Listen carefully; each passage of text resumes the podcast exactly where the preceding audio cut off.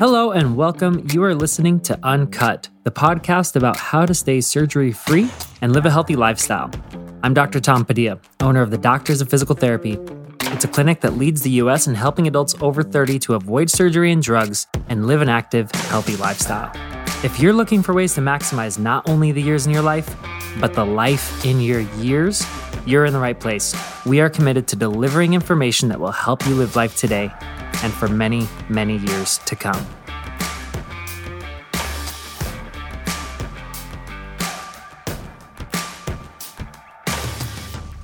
Hello, and welcome back to another episode of Uncut. Today, we're going to talk about habit change and how to do the things that ultimately lead to a lifestyle where you can have the best shot of avoiding surgery and leading a full, happy, healthy life without any physical limitations. The reason that we're focusing on habit, there are a couple quotes that I'm going to start out with. The first one is to know and not to do is not to know. And a lot of the times, the common thing that we hear from our clients is I know what I'm supposed to do, but I just can't get myself to do it. And so the quote is to know and not to do is not to know. I don't know who said this. It was an ancient Chinese proverb. But the second quote that's often thrown around is that thoughts lead to actions, which then lead to habits. If we look at these two quotes, we can see that it's thoughts that we have to actually affect in order to change the actions that we do, which in turn changes the habits. And this is where a lot of people go wrong, especially uh, I'm recording this around in January.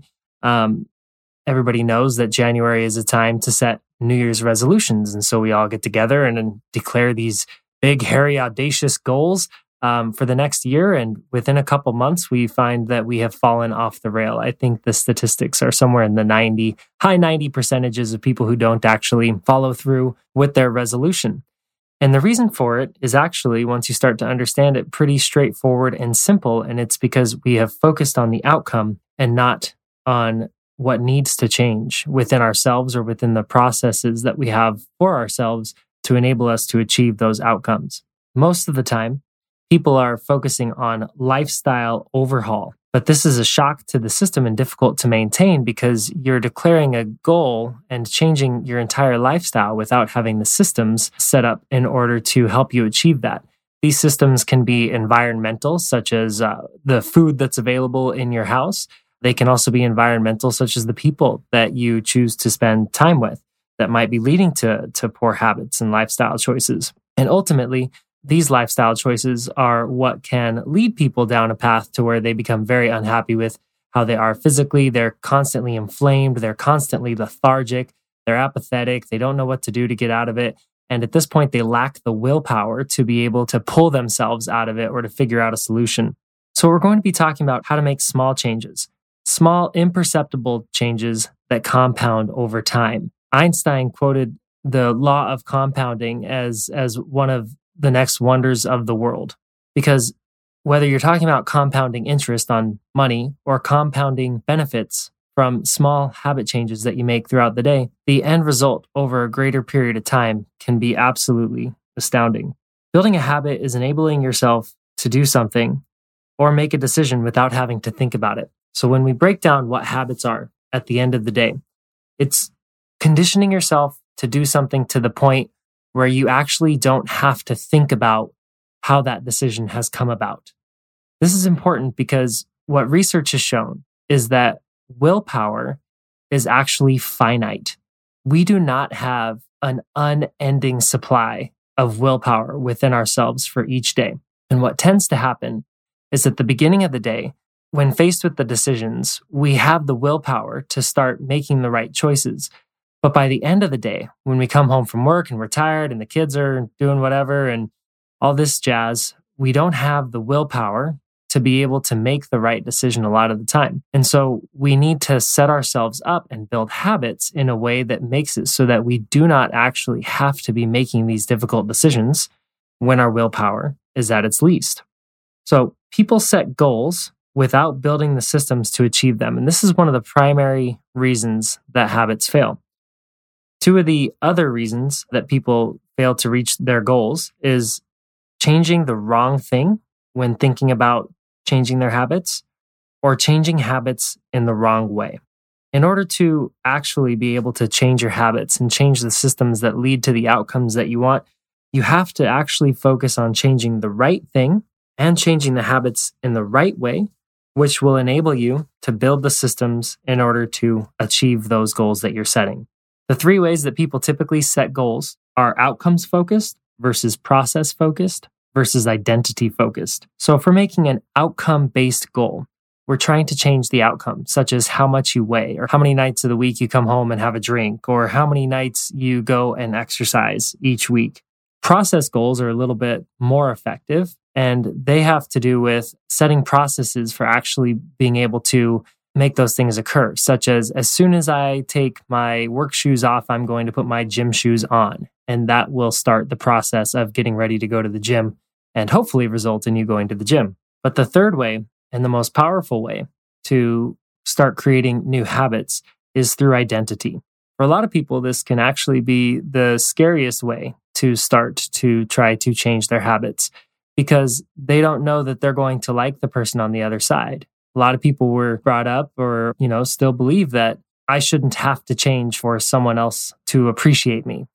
If you don't appreciate yourself, the only person that you are hurting with not changing is you. So that is actually the only person in the world you should change for. When it comes to fear of being judged or disliked for starting a new habit or starting not to hang out with people who reinforce bad habits, you shouldn't be worrying about what those people think. You should be worried more about what you will think of yourself in five years if that habit has not changed. And this is going back to that quote at the beginning of your thoughts are what lead to actions, which are then what lead to habits. And your identity is what creates those thoughts. So only through changing your identity will you be able to change your thoughts. And we can get into subconscious versus conscious thoughts. You will have thoughts that lead to your old bad actions, which could lead to your old bad habits. But the goal here is to enable yourself to be aware of when those thoughts are happening so that you can replace those thoughts with thoughts that align more with the identity that you wish to have. Your identity, ironically, is also determined by your habits. So it's actually a loop. Your identity creates your thoughts, your thoughts create your actions, your actions create your habits, which in turn form your identity, and your identity then creates your thoughts. By changing what you do, you change who you are. So now we're going to talk about the habit loop, okay? Because ultimately, the question that you have to answer with each activity or habit that you're forming is does this behavior help me become the type of person that I wish to be?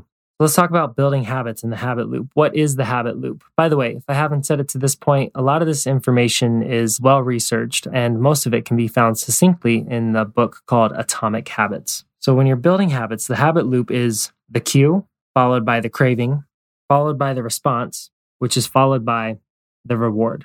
So if we take each of these and break it down, if we're trying to create a good habit, we want to set our environment up to have obvious cues. The habits with the most cues are often the habits that are reinforced the easiest and have the most likelihood of winning out.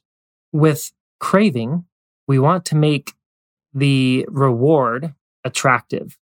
Joining a group that supports positive decisions with whatever habit you're trying to achieve would make it very attractive to be able to do that habit because we all crave the social approval of the group that we have elected to be a part of. The response. You want to make your response, the thing that you have to do in response to that cue, easy. You don't want to get bogged down in the details, such as, oh, I need to research for hours and hours and find the exact right diet plan that gives me all the right macronutrients. And if you start going down that path, you're going to get bogged down and defeated really quickly rather than taking simple action steps that you can towards that goal. At the beginning, you want your response to take less than two minutes to accomplish. That's going to give you the easiest, meaningful way to actually grasp on and make this habit change. And then reward. The first three things here cue, craving, and response. These are the things that make it so that you'll do the behavior this time. Making the reward satisfying is what you need to do in order to reinforce that you will want to do that behavior next time. Using a habit tracker is a great way for this. We advise a lot of our clients at the Doctors of Physical Therapy to use a habit tracker when we're starting to work on making lifestyle changes with them. So, for example, if they accomplish whatever habit they want to do for that day, they put an X on a calendar. And the goal is to make as many X's in a row as you can. And the rule is to never miss more than one day with an X. One of the biggest mistakes that we see people make with trying to establish new habits is being so hard on themselves when they miss a goal for a day. That punishment feeling or feeling unsatisfied or feeling like you failed is a lot of times what leads people to falling off the rails. But we have to understand ourselves as human beings that it's impossible. It's not possible to be in the right 100% of the time. And we have to accept and give ourselves that laterality. A lot of the time, we're much more lenient with other people than we are ourselves. So going in with the expectation that you're going to make an X every single day may, in fact, be setting yourself up for failure. And maybe you're a person that can do that, but it'd be wise to set a plan for when and if that does not occur, how you will feel, how you will respond, and what the rule is for when that happens. Such as if you did have a social event and you decided to overeat or miss a workout, that's totally fine. It's human. But what do you do in response to that? Do you go beat yourself up and fall off the rails and say all is lost? Or do you say, all right, well, that's my one day that I get off, and next and tomorrow I'm going to try to make a chain of start a chain of X's that is longer than the one that preceded it. So, a lot of the time, using a habit tracker is one of the best ways to keep yourself on track. But a close second to that is having a plan for when that does not go well and expecting, setting your expectations accurately so that you know that when you do have that, when and if it does happen, that it's not a failure. It's simply part of the process and we are in pursuit of a more perfect process the entire time rather than actually being perfect, which most of us can acknowledge is, is not possible. So, if we're talking about bad habits now, how do you break bad habits? Okay, so if we're talking about cues, we want to make them invisible. Okay, hide them, set up your environment so that you don't have those cues. The first step to this, let's say you like making a drink for yourself every night when you get home from work, and this is the habit that you're trying to break. But you keep your alcohol out on the kitchen counter. And you start to notice when you get home that although you have good intentions, you see it. And that little voice in the back of your head starts to say, This could be the one day that I break that X. It won't be such a bad deal. And then if you notice that that starts to happen again and again, you have now found your cue, which is in itself a big success. What your next task to do is, is to remove that cue from your environment so that you never see it, so that you don't set yourself up for failure or having to use willpower, which you likely don't have anymore because you just spent all day breaking your back at work, right? The second thing is to make it unattractive when we're talking about craving. So if having a, an accountability partner and you have to report to them each time that you actually don't complete the habit, this is one way to make it unattractive. Another way to make a bad habit unattractive is to list out all the benefits of avoiding that habit. Keep that list in your pocket for a month.